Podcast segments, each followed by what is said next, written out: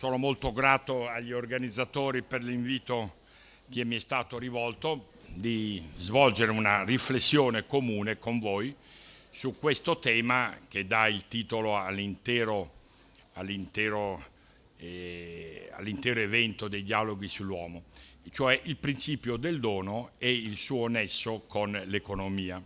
Io, come è stato annunciato dalla signorina, sono un economista, nel senso che insegno all'Università di Bologna e poi insegno anche da qualche altra parte e quindi la prima domanda che mi corre l'obbligo di chiarire è cosa c'entra il principio del dono con l'economia?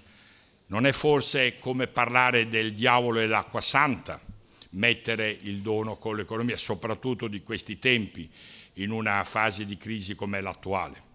Allora, bisogna ricordare che fino alla fine del 1700 l'economia era considerata la scienza della felicità pubblica.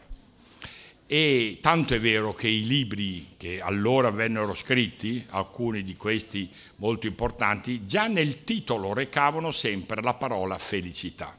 E allora quindi la domanda che sorge spontanea è cosa è accaduto alla fine del Settecento, meglio ancora all'inizio dell'Ottocento, e che ha trasformato l'economia da scienza della felicità all'economia come scienza triste, così traduco il dismal science che venne dato questa titolazione da un economista inglese non molto noto, dismal in inglese vuol dire triste, cioè la scienza della tristezza, perché è la scienza che parla di scarsità, che parla di sacrifici, parla di eh, tirature di cinghia, come si dice, eccetera.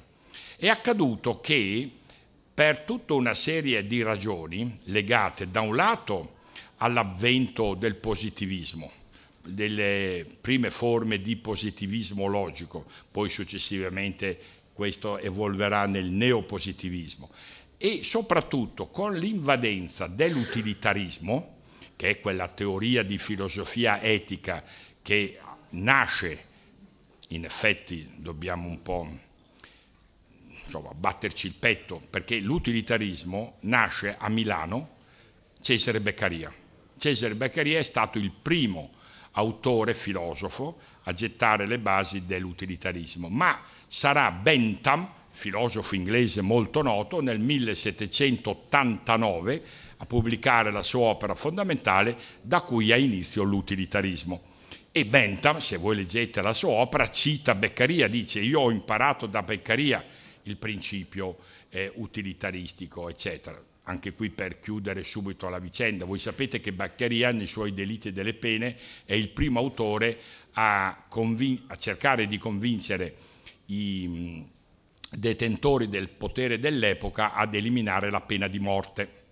E voi sapete che il primo Stato al mondo è stata la Toscana il Granducato di Toscana abolirà prima della fine del Settecento la pena di morte perché è influenzato dal libro di Beccaria. Ma Beccaria giustifica la eliminazione della pena di morte sulla base del calcolo utilitaristico. Sostanzialmente dice non conviene mandare a morte i colpevoli di questo o di quell'altro reato e quindi conviene metterli in prigione secondo certe modalità, il principio di proporzionalità e così, chiusa la parentesi. Ma L'utilitarismo è legato al nome di Jeremy Bentham, filosofo inglese di Londra, molto famoso, eccetera. Ebbene, l'utilitarismo, a, a partire dall'inizio dell'Ottocento, entra dentro l'economia e allora i due fenomeni di cui ho fatto parola trasformano la scienza economica. Perché? Perché si passa l'idea secondo la quale la felicità sia la stessa cosa dell'utilità. E ancora oggi, eh? Se voi guardate i libri di economia, eh, perché noi professori di economia abbiamo tante colpe, eh, andremo all'inferno, come sapete. Perché? Perché continuiamo a insegnare non tanto delle cose sbagliate, ma insegniamo delle cose incomplete. Facciamo credere, ad esempio, agli studenti che l'utilità sia la stessa cosa della felicità. Ma come si fa a fare questi errori? L'utilità è la proprietà della relazione tra la persona e le cose. Io adesso ho sete, bevo quest'acqua e mi dà un'utilità. Posso dire che bevendo l'acqua sono felice? No, se lo dicessi voi sareste autorizzati a dire che sono impazzito. Perché la felicità è invece la proprietà della relazione tra persona e persona. Cioè l'utilità è nella relazione tra l'essere umano che ha dei bisogni, di un tipo o dell'altro, e le cose. Noi abbiamo bisogno, abbiamo fame, bisogno di nutrirci, andiamo a comprare il cibo. Quello ci dà utilità e ci sono le famose leggi dell'utilità marginale decrescente, ma io non entro nelle cose tecniche. Poi ci sono invece bisogni più fondamentali, che si chiamano bisogni relazionali, che possono essere soddisfatti soltanto nella relazione tra persone e persone. Ebbene, la felicità è nella relazione, e cioè nel bisogno insopprimibile che ognuno di noi ha nell'essere riconosciuto. Perché per essere felici abbiamo bisogno di essere riconosciuti. Le cose non hanno questa capacità, però le cose ci danno l'utilità, questo è vero ci danno l'utilità, ma non possono darci la... Ecco perché Aristotele, il grande Aristotele, già allora nell'Etica Nicomachea scrive che non si può essere felici da soli.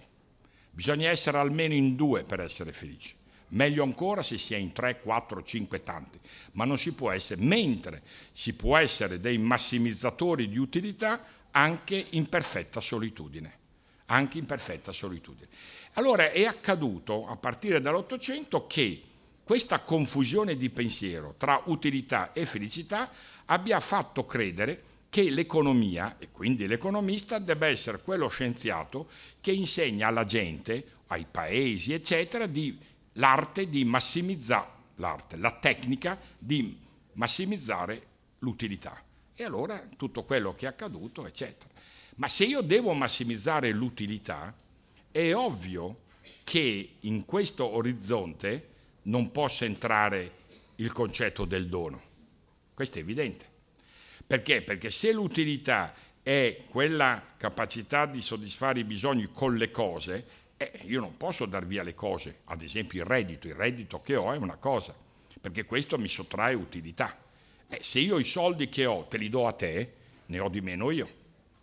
E quindi è passata l'idea secondo la quale appunto la categoria del dono o il principio del dono non ha diritto di cittadinanza nell'economico, nella sfera dell'economico. Ed è così che è accaduto quello che ancora oggi, per fortuna le cose stanno cambiando e stiamo vedendo, che quando si parla di economia si dice cosa c'entra l'economia con il dono. Capite che questo non era così nei secoli precedenti a quello del 1800. Ora, capite che tutto questo pone un'ulteriore domanda. Come mai in questi ultimi 15-20 anni, al massimo un quarto di secolo, il concetto del dono sta riemergendo e sta ritornando? Eh, questo festival Dialoghi dell'uomo è un esempio e come questo ce ne sono tanti altri. Come mai se voi scorrete i giornali i libri che vengono pubblicati, non è più così difficile come una volta trovare la parola dono, donazione, eccetera, dentro il discorso economico. Come si spiega, in altre parole, questo revival, questa ripresa di interesse ad una categoria che era stata espunta dal lessico economico e dal pensiero economico? Prima di rispondere ci vuole una precisazione. Bisogna distinguere il dono dalla donazione, colpa sempre nostra e poi dai mass media, che fanno credere che dono e donazione siano la stessa cosa. Eh no, perché la donazione è un dare, il dono è un essere. Ah, uno dice, e allora? Vuol dire questo in termini più semplici, che do- il valore della donazione è il valore della cosa donata, e cioè il, la donazione è il regalo. Se io ti regalo questo orologio, se il valore di questo orologio è di 100 euro, tu che lo ricevi dici io ho ricevuto una donazione di 100 euro, un altro ti regala un braccialetto d'oro che vale 1000 euro, dice vedi mi ha dato una donazione maggiore. Ma questo non c'entra niente con il dono, perché il dono ha la proprietà di stabilire una relazione interpersonale. Quindi il valore del dono è il valore della relazione, non è il valore della cosa donata. Ecco perché anche nel linguaggio corrente molti fanno confusione. Io posso fare una donazione senza lo spirito del dono. Questa tecnicamente si chiama filantropia. E la filantropia è pericolosa, è pericolosa perché la filantropia crea un muro, un muro di incom- incomunicabilità tra chi dà e chi riceve. Voi mettetevi nei panni di uno che riceve la filantropia o il regalo o la donazione da qualcun altro che invece i soldi li ha. Dopo un po' odierà il suo benefattore. Queste non sono parole mie, ma sono parole di Seneca, duemila anni fa, il grande autore romano, latino, che nella nona lettera a Lucilio, Lucilio era il suo allievo, gli scriveva le lettere, e gli dice attenzione, che non c'è odio più funesto di chi ricevendo un regalo, ricevendo una donazione, non è in grado di reciprocare. Prima o poi chi ha ricevuto ucciderà il suo benefattore. Se voi ci pensate aveva capito tutto Seneca. Siamo noi che non leggiamo più i classici e quindi a volte rimaniamo un po' indietro. Cioè la filantropia ha questo. Chiaro che un po' di filantropia fa bene, io sto dicendo che il giorno in cui la filantropia diventasse dominante come pensiero, tende a spaccare la società e a distruggere la coesione sociale. Cioè dire, spacca la società tra chi, avendo, essendo ricco, fa i regali, fa le donazioni e dall'altra parte chi prende. Perché voi capite che alla lunga chi riceve ne resta umiliato. L'umiliazione di chi scopre che esiste e può funzionare solo perché qualcun altro gli dà quello di cui ha necessità. Il dono invece non è così, perché il dono non offende l'altro, perché? Perché mette chi riceve nella condizione di reciprocare. Ecco il punto. Lo spirito del dono postula il principio di reciprocità. Dove non c'è reciprocità non c'è dono, ci può essere donazione, cioè regalo, filantropia, chiamatela come, voleva, come volete, eccetera. Ora, il punto allora adesso diventa come mai eh, questo discorso del dono come principio oggi è così importante dentro l'economia a livello sia di scienza che di pratica economica. Sicuramente voi conoscerete, perché magari in altri interventi in questo festival altri hanno parlato, del famoso libro di Marcel Mauss, scritto Mauss, Mauss, francese, il famoso antropologo francese, che ha lasciato in eredità alle generazioni a lui successive quel bellissimo libro intitolato Saggio sul dono. E poi il lavoro di Carl Polani, l'autore della grande trasformazione e tanti altri. Cioè costoro hanno, che non erano economisti, erano chi antropologi, chi filosofi, chi era invece sociologo, e scrivono delle cose bellissime sullo spirito del dono e concludono però con una nota di velato pessimismo, e cioè che il principio o lo spirito del dono possono albergare in tutte le sfere dell'agire umano, eccetto che in quella economica. Nell'economia lo spirito del dono non può trovare spazio. Trova spazio nella famiglia, nelle reti familiari, nell'associazionismo, nelle forme varie di aggregazione delle persone, ma non nella sfera economica. Perché? Perché la sfera economica, siamo nella prima metà del Novecento, nella sfera economica prevale il principio dello scambio di equivalenti, equivalenti di valore. Io ti do l'orologio e tu mi dai il prezzo di mercato, 50 euro, e poi pari, siamo pari, eccetera. E quindi loro concludono dicendo non c'è da aspettarsi nulla di importante. Se vogliamo che lo spirito del dono eh, trovi un suo spazio, dobbiamo rafforzare tutte le sfere del libero eh, coerire dei soggetti, ma non c'è speranza che l'economia, nel senso dell'economia di mercato, possa ospitare questo principio. E molti oggi pensano ancora così. Eh? pensano così. Ecco, io trovo che questo sia non vero e anzi pericoloso. Perché? Perché come la storia ci ha insegnato, se voi il principio del dono lo praticate in tutte le altre sfere, eccetto che nel, nell'economia, abbiamo i risultati che vediamo, questa bella crisi in cui stiamo tutti benissimo è conseguenza di quell'errore. Perché? Perché la vera sfida da raccogliere e da vincere è fare in modo che lo spirito del dono entri dentro l'economia. Questa è la vera sfida. Ma scusate, che, che fatica è parlare o praticare il principio del dono all'interno di una famiglia, tra genitori e figli, moglie e marito, fratello e sorella? Voi direte, non capita, d'accordo, però almeno concettualmente ditemi voi dov'è la grande novità. Oppure che grande novità è praticare il principio del dono all'interno di un'associazione, di un club, chiamatelo come volete. Uno dice è naturale, è nell'ordine delle cose. Se noi ci mettiamo a far parte di un'associazione di volontariato, fra di noi il principio del dono come reciprocità quasi naturaliter, naturalmente si applica. Ed è proprio così. La vera sfida invece è iniettare il principio del dono dentro l'agire economico. È lì che si vede. Perché è mentre tu fai attività economica, attività nel mercato, che devi applicare. Perché se non avviene questo, vedete, rischiamo di creare una società di matti, cioè di schizofrenici. Chi è lo schizofrenico? Il dissociato. Tecnicamente schizofrenico è uno che in ambiti diversi della propria vita applica codici di comportamento diversi.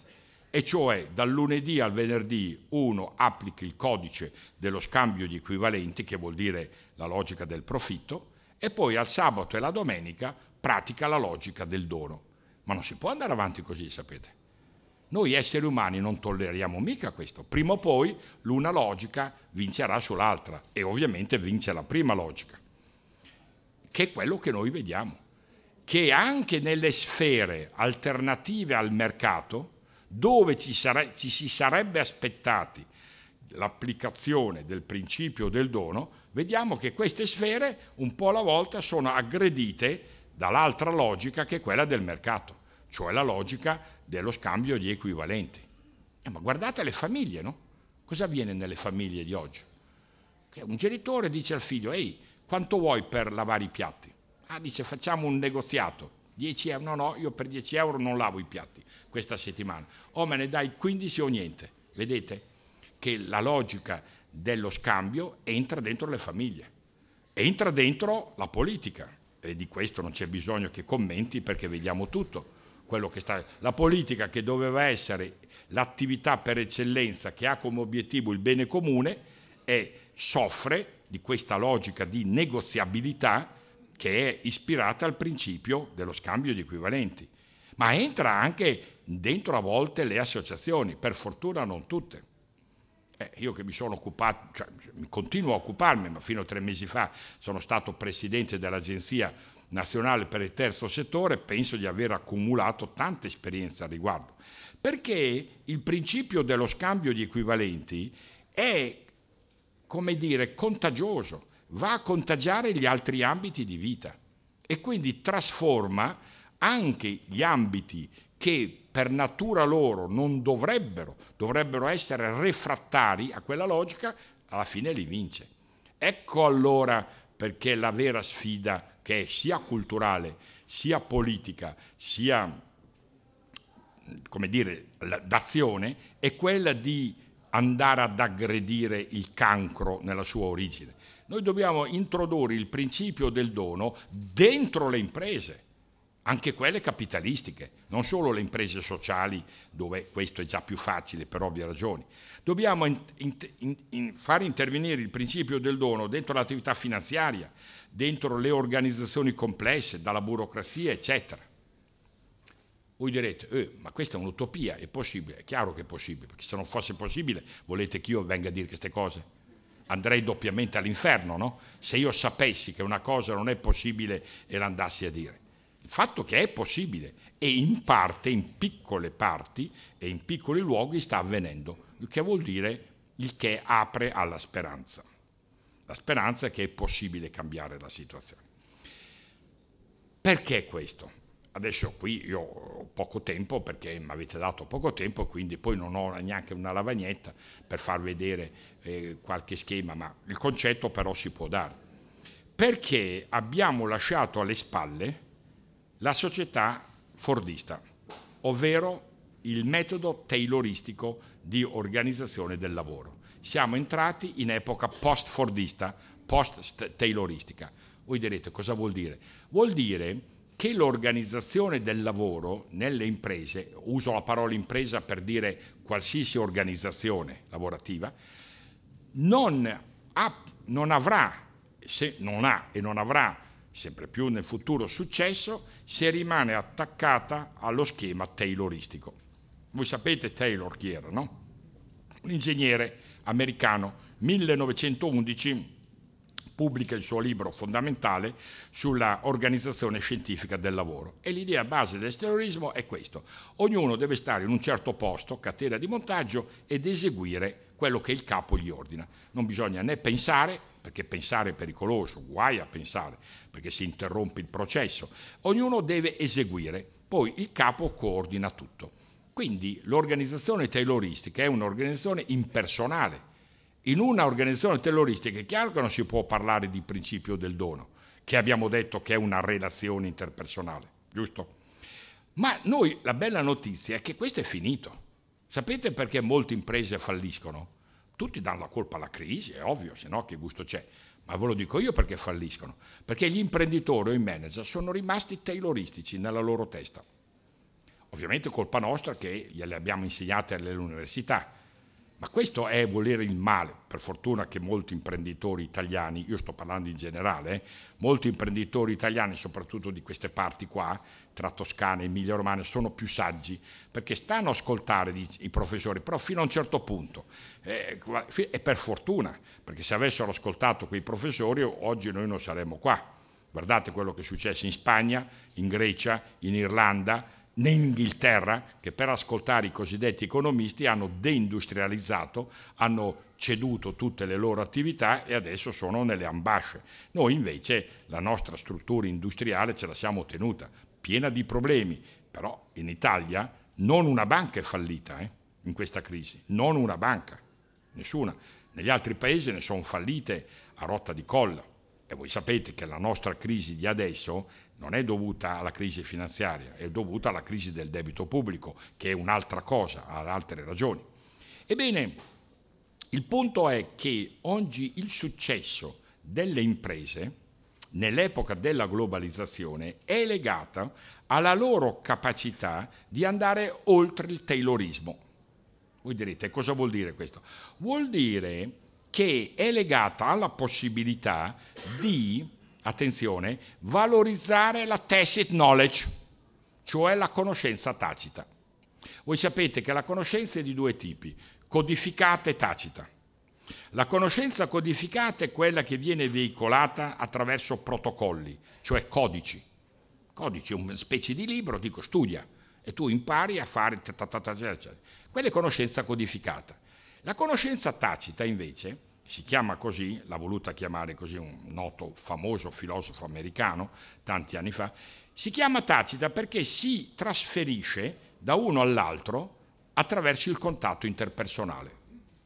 Ah, questa è una bella scoperta.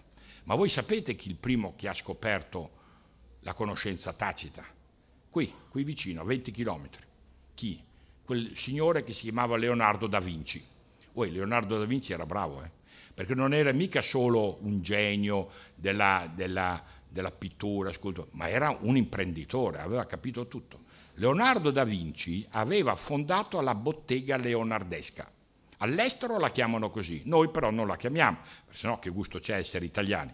Guai a valorizzare le nostre radici, bisogna sempre valorizzare quello che fanno gli altri senza tener conto che quello che fanno gli altri lo copiano da noi e dopo noi lo reimportiamo, lo reimportiamo, no, no, lo reimportiamo, eccetera.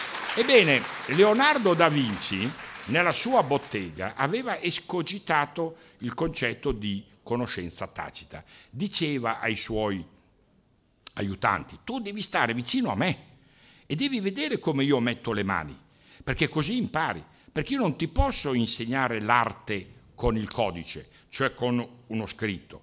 Quello lo devi imparare perché, de- ma devi evidentemente vedere come faccio io, perché attraverso questa testimonianza avviene la trasmissione della conoscenza tacita.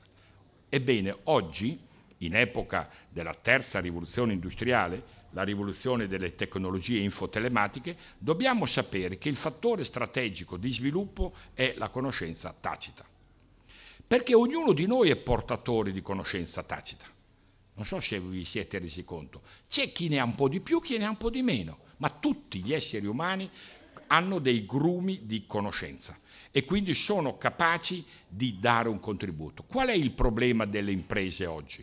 Il problema è che non sono capaci i manager di raccogliere questa conoscenza tacita che è distribuita tra tanti, tra quelli che lavorano dentro l'impresa, per utilizzarla e trasformarla in attività produttiva. Chiaro? Ecco cosa vuol dire essere rimasti tayloristi come testa, come mentalità. Cioè il taylorista valorizza la conoscenza codificata e questa va bene, ma non basta. Bisogna saper valorizzare la conoscenza tacita. E allora il punto è, perché non si riesce a valorizzare la conoscenza tacita? Perché i nostri manager non ce la fanno a estrarre dalla testa di ciascuno, di coloro che lavorano in quella organizzazione, questo sapere tacito? Perché non viene messo in pratica all'opera il principio di reciprocità, cioè il principio del dono. Ah, ma allora abbiamo scoperto che il dono non è antitetico all'economia, è il contrario. Sono quegli imbecilli, sapete cosa vuol dire imbecille? Non è una brutta parola, eh?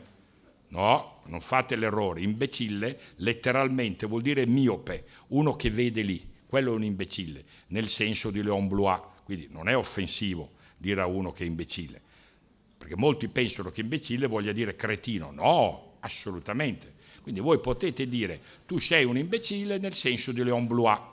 Siccome, siccome quello là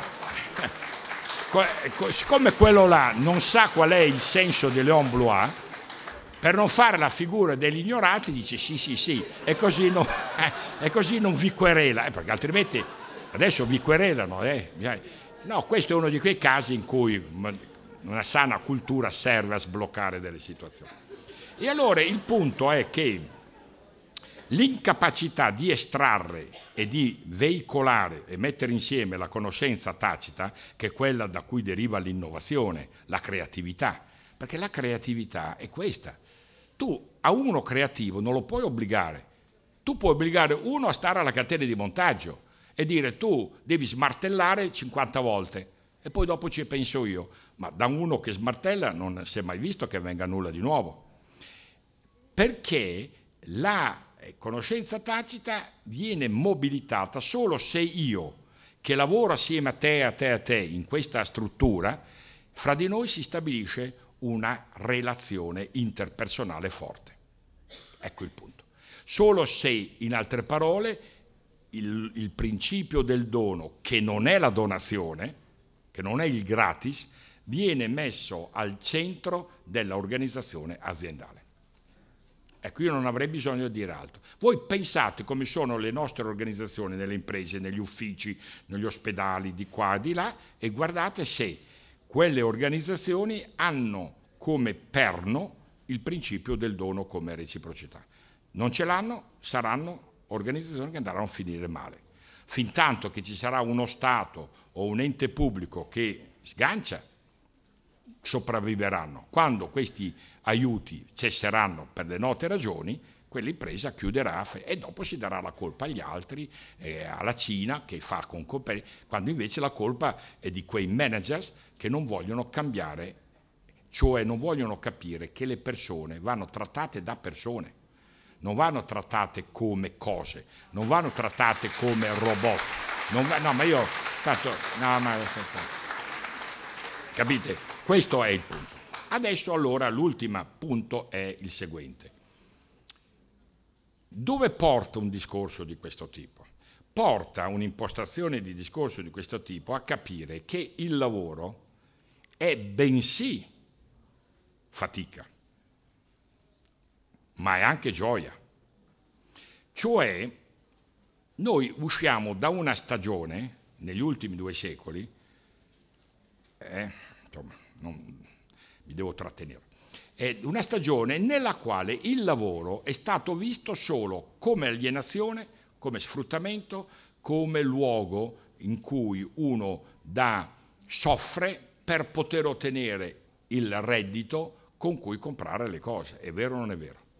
Cioè dire al lavoro abbiamo dato, la cultura della modernità, una, una torsione pericolosissima, perché il lavoro è anche gioia. Non ho detto che è solo gioia, è fatica, è sudore della fronte, come sta scritto da qualche parte, come sappiamo, però è anche gioia. Aristotele l'aveva capito quando aveva parlato di lavoro eudamonico. La parola eudamonia in greco vuol dire letteralmente fioritura. E diceva Aristotele, il lavoro deve consentire alla persona di fiorire. E infatti il concetto di fioritura è reso da noi con il concetto di, fer- di, di felicità. Voi sapete che la parola felicità ha la stessa radice di femmina, di fertilità, felicità. Perché? Nelle lingue indoeuropee, FE, la radice FE, sapete cosa vuol dire? Vuol dire generare. Infatti, cosa vuol dire essere fertile? Vuol dire generare una vita. Cosa vuol dire essere felice? Vuol dire generare, fiorire. Quindi la parola F, la radice FE corrisponde all'eudamonia aristotelica. E Aristotele diceva il lavoro deve essere anche luogo di gioia, cioè di fioritura. Io devo dare la possibilità alle persone che lavorano di fiorire e uno fiorisce secondo il bocciolo che ha. E se rosa, un bocciolo di rosa fiorisce, verrà fuori una rosa. Un bocciolo di garofano verrà fuori un garofano, mica sono tutti uguali. L'importante è che ognuno abbia questa concreta possibilità. E allora adesso capiamo che applicare il principio del dono come gratuità, o meglio come reciprocità, è, vuol dire esattamente questo. Vuol dire che nei luoghi di lavoro si deve tendere, ovviamente non si riuscirà mai a trovare l'ottimo, questo è evidente, ma come tendenza dobbiamo pensare all'organizzazione del lavoro in maniera tale da far riscoprire a tutti coloro che lavorano la gioia di lavorare assieme alla fatica per la quale c'è la remunerazione che è indispensabile perché bisogna mangiare, bisogna vestirsi e così via. Allora succede che quelle imprese, al momento sono poche, che hanno capito questo e stanno modificando, sono quelle che hanno successo. Allora bisogna pure che qualcuno mi spieghi come mai si continuino a dire delle stupidaggini del tipo il dono è incompatibile con l'economia. Ma chi l'ha detto? Un imbecille, cioè un miope, perché uno che guarda lì arriva a questa conclusione, perché invece se uno guarda la prospettiva di medio-lungo termine sa che la capacità di sviluppo dipende dalla capacità di innovazione, di creatività e la creatività presuppone esattamente questo. Ecco allora un, il primo ambito dove questo deve avvenire. E chi è, mi direte voi, il veicolo che consente questo? Cioè dire quali sono i soggetti che devono tendere a veicolare questa impostazione e per via di imitazione di testimonianza convincere il mondo dell'economia. La finanza la teniamo per ultima perché prima di convincere quei bastardi là ci lavora ancora tanto. Però tanto cominciamo con le imprese, cominciamo con le imprese. Ecco, eh, la risposta è sono i soggetti della società civile portatori di cultura. Quei soggetti della società civile portatori di cultura che noi chiamiamo organizzazioni di volontariato, associazioni di promozione sociale, imprese sociali, cioè sono quelli che ancora oggi si chiamano il terzo settore, ma che è sbagliato, perché quello non è il terzo, quello è il primo settore. Eh, però sapete, perché siamo andati dietro, come al solito, dietro gli americani, l'ambiente anglosassone, loro li hanno battezzati terzo settore e noi beviamo tutto quello che ci vendono e lo chiamiamo, ma è sbagliato perché è il primo settore. Che serve a consentire al mercato, che è il secondo settore, di fiorire, di svilupparsi, di non cadere nelle, nelle maglie di crisi di varia natura e così via. Ecco allora capite perché questo discorso non è un discorso astratto e concreto, perché se comprendiamo che la missione storica, la, la, la, la vocazione propria dei soggetti di terzo settore è quello di fare da traino o se volete da fare da anticipatori, mostrando al mondo delle imprese for profit come devono cambiare l'organizzazione interna, se questo è compreso ne deriva una precisa responsabilità in capo alle istituzioni. Le istituzioni politiche, da quelle centrali, nazionali o meglio ancora europee, nazionali, regionali, comunali. E su questo è chiaro che c'è, un, ma non è di questo che mi era stato chiesto di parlare, quindi non ho il tempo, però sarei tentato di dilungarmi su questo, perché è un vero e proprio scandalo che in questo paese, che ha il terzo settore, chiamiamolo così, il più avanzato e il più numeroso del mondo in relazione alla popolazione, ovviamente, non in valore assoluto, in questo paese questi soggetti non fanno altro che ricevere bastonate dalla mattina alla sera. Da chi? Dalle istituzioni. E questo è uno scandalo, non può durare questo. Noi dobbiamo ribellarci in maniera civile, ma dobbiamo far sentire la nostra voce. Perché capite, qui non è un discorso di difendere gli interessi di questo, questo è stupido. Qui il punto è che noi abbiamo bisogno di questi soggetti perché sono quelli che veicolano il principio del dono e me lo fanno entrare anche nel, dentro, dentro la finanza, dentro le imprese for profit e così via, dentro la burocrazia.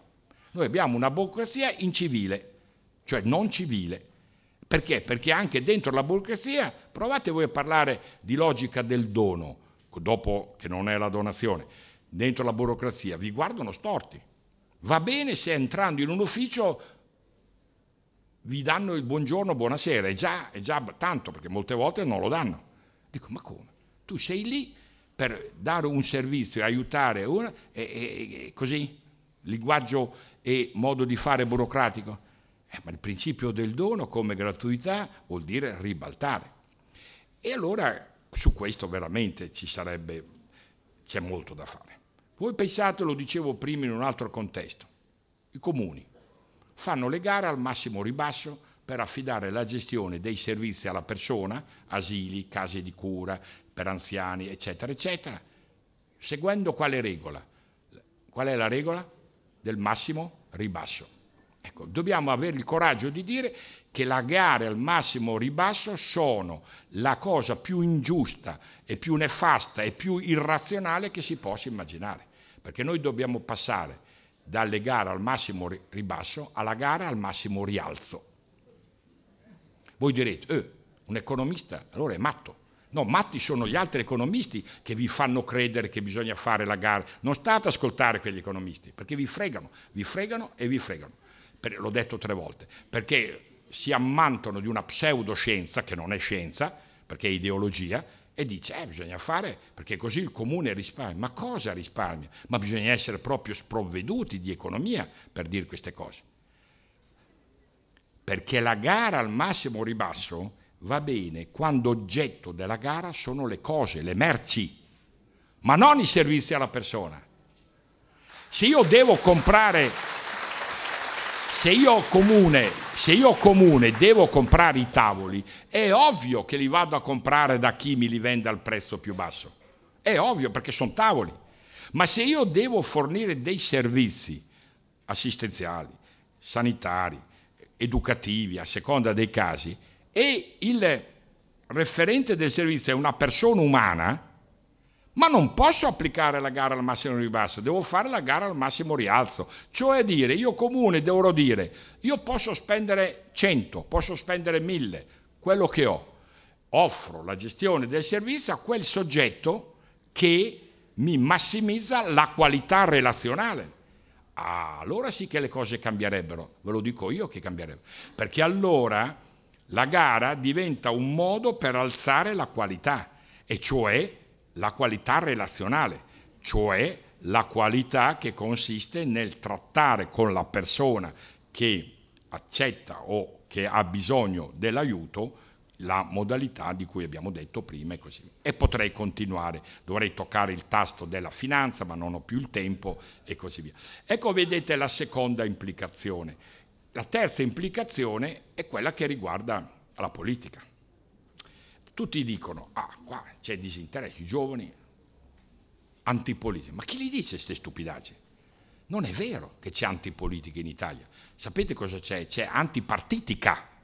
Ma chi l'ha detto che la politica è la stessa cosa della partitica? I partiti sono un mezzo, la politica è il fine. I partiti sono un mezzo, ma non sono il totale della politica, a meno che uno abbia una concezione che in filosofia si chiama di totalismo, che non è il totalitarismo, è diverso, totalismo. In altre parole, è chiaro che abbiamo bisogno dei partiti, ma l'agire politico non è solo limitato ai partiti. Se noi abbiamo reso la politica coestensiva alla partitica, è ovvio che c'è disaffezione, è ovvio, soprattutto da parte dei giovani. E perché c'è disaffezione? Perché una persona, soprattutto se giovane, che entra nell'agire politico, non vede nell'agire politico applicato il principio del dono. Ma voi sapete che la politica è la forma, per chi è credente, più alta di carità? Questo l'aveva scritto Tommaso Moro sapete quello un po' di anni fa, eh, che l'hanno fatto morire perché aveva il coraggio di dire, era inglese quanto, contro Enrico VII, eccetera. Lui scrive la politica è la forma più alta di carità e poi un concetto ripreso dalla dottrina sociale della Chiesa anche recentemente, eccetera. Ma se la politica è la forma più alta della carità, è chiaro che non può non entrare in essa il principio del dono. E cos'è la carità altrimenti? se uno non è credente non importa, per il non credente sa che la politica è l'attività principe per la realizzazione del bene comune. Sì o no? Il bene comune, non il bene totale. Il bene totale è un'altra cosa.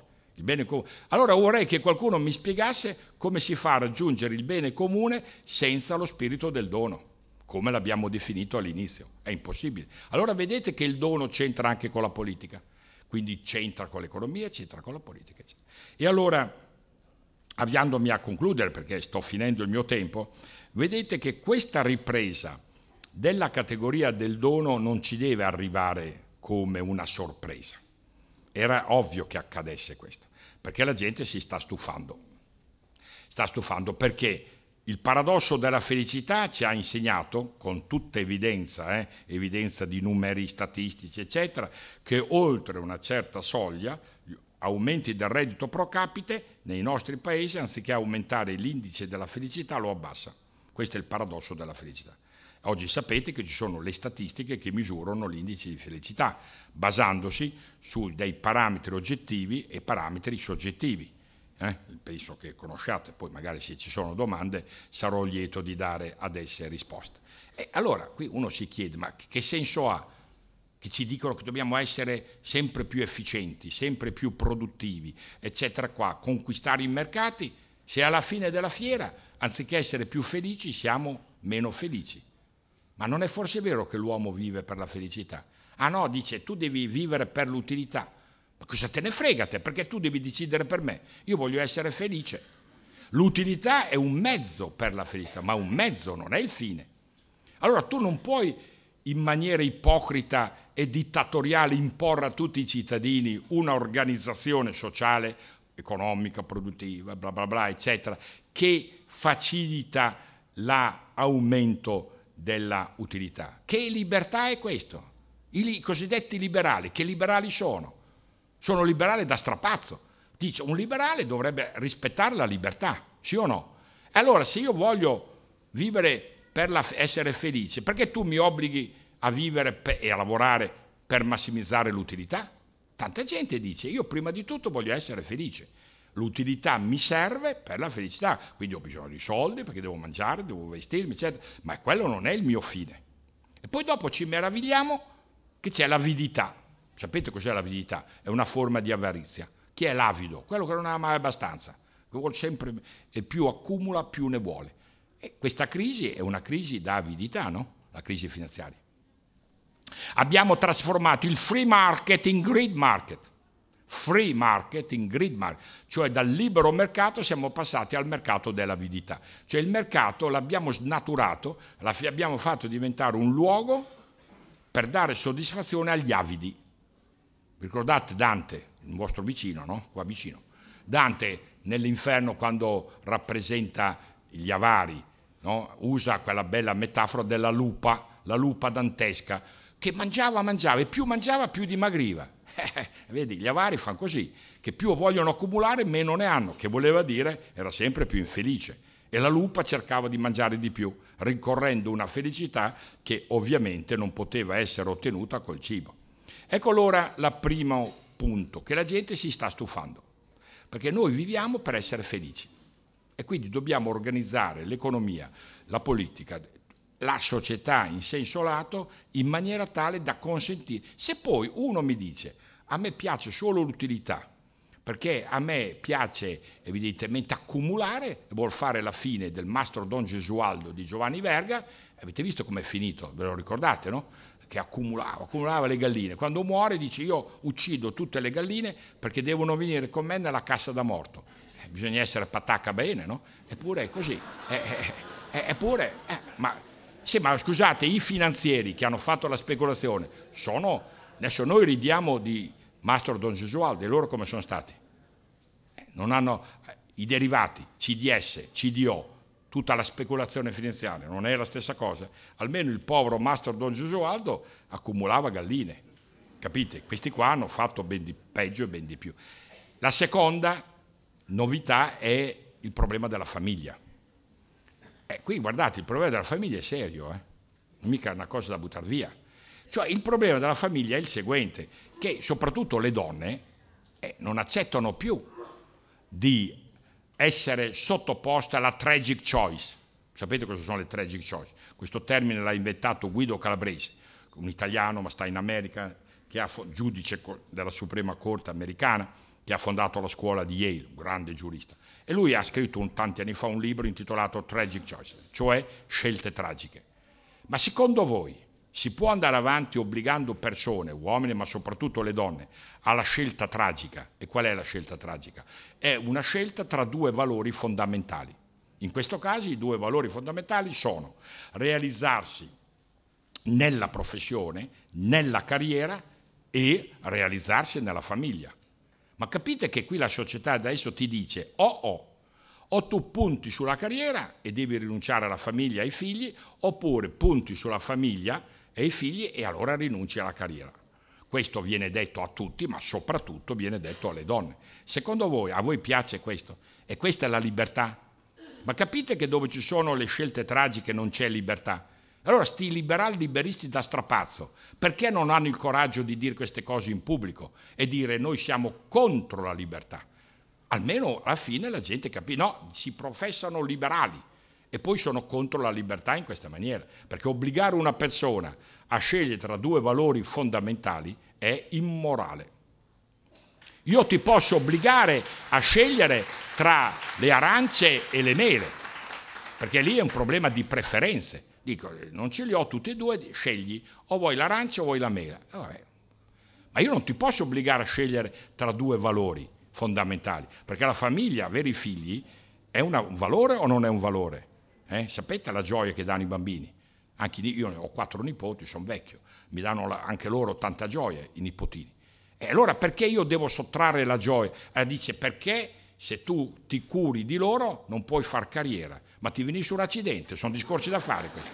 Ma sono discorsi da fare. Quando invece è vero il contrario, perché se io avessi tempo vi racconterei degli episodi concreti che mostrano che quando un'impresa realizza l'armonizzazione tra i due tempi, tempi di vita familiare e tempi di lavoro, la produttività di quell'impresa aumenta. Guardate la Volvo, guardate la Shell, guardate Hewlett Packard e potrei continuare. Non faccio nomi di imprese italiane per evitare che uno dica la, fai la propaganda, eccetera. E quindi non è vera la storia che per fare carriera, perché così le, le imprese hanno le loro esigenze. Ma quali esigenze? Ma vogliamo scherzare? Che me le vengono a dire questi ipocriti maledetti. Questo è il punto. Allora la gente non ne può più, è stufa. E quindi quando questo avviene, allora vuol dire che siamo vicini ad un mutamento. Io ho, ho, forse ho sforato, quindi adesso chiudo veramente, dico solo questo, che quando uno ragiona in questi termini, gli si apre un orizzonte nuovo. Quello che sembrava impossibile diventa possibile. Ovviamente il senso della possibilità, come lo chiamava Musil, famoso autore di Vienna, è sempre osteggiato il senso della possibilità dalla paura. La paura c'è, la paura di sbagliare, la paura di non riuscire, eccetera.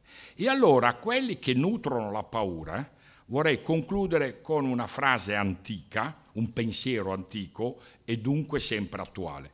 E il pensiero antico è questo. Una notte la paura bussò alla porta. La speranza andò ad aprire. Non c'era più nessuno. Ecco allora l'antidoto alla paura. Coltivare il seme della speranza. Grazie.